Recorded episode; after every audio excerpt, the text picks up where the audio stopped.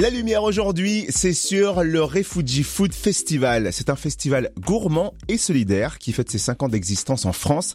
Neuf villes proposent ce rendez-vous en octobre, dont Dijon pour la première fois. On découvre le concept du festival et le programme chez nous à Dijon avec Charlotte Paget et Agathe Esposito, coporteuses du projet Refugee Food Festival. Bonjour euh, Charlotte.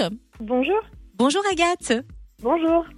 Alors, en quoi consiste exactement ce Refugee Food Festival?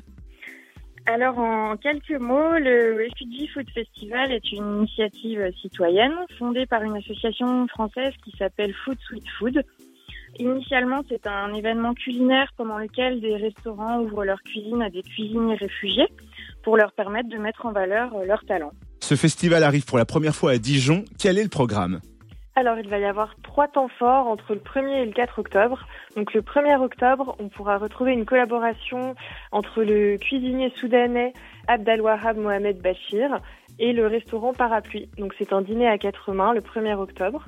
Ensuite, le vendredi 2 octobre, on a euh, une cuisinière du Bangladesh qui s'appelle Chef Ali Roy Sarkar qui va mener un atelier de cuisine euh, avec entre 10 et 15 participants à la Maison Phare. Et ensuite, pour terminer, le dimanche 4 octobre, on va avoir une collaboration entre le Trinidad à Dijon et un couple de cuisiniers syriens, Lina et Nader Alia. Alors il faut préciser qu'à Dijon, en parallèle du festival, la première promotion de cuisiniers réfugiés effectuant la formation Sésame est lancée.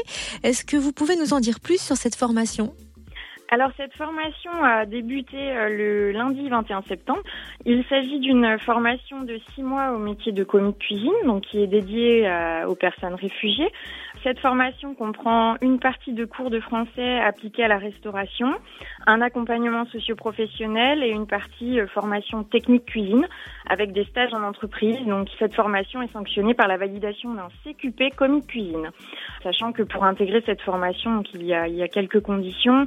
Le candidat doit avoir acquis un niveau A1 en français, avoir euh, terminé des cours de langue dispensés par certains centres et être inscrit à Pôle emploi sachant que cette formation est indemnisée par Pôle emploi sur toute sa durée. Merci pour ces précisions, Charlotte Paget et Agathe Esposito, coporteuses du projet Refugee Food Festival à Dijon. Rendez-vous donc dès jeudi et jusqu'au 4 octobre. Si vous voulez plus d'infos, il y a la page événement Refugee Food Festival Dijon 2020 et c'est sur Facebook.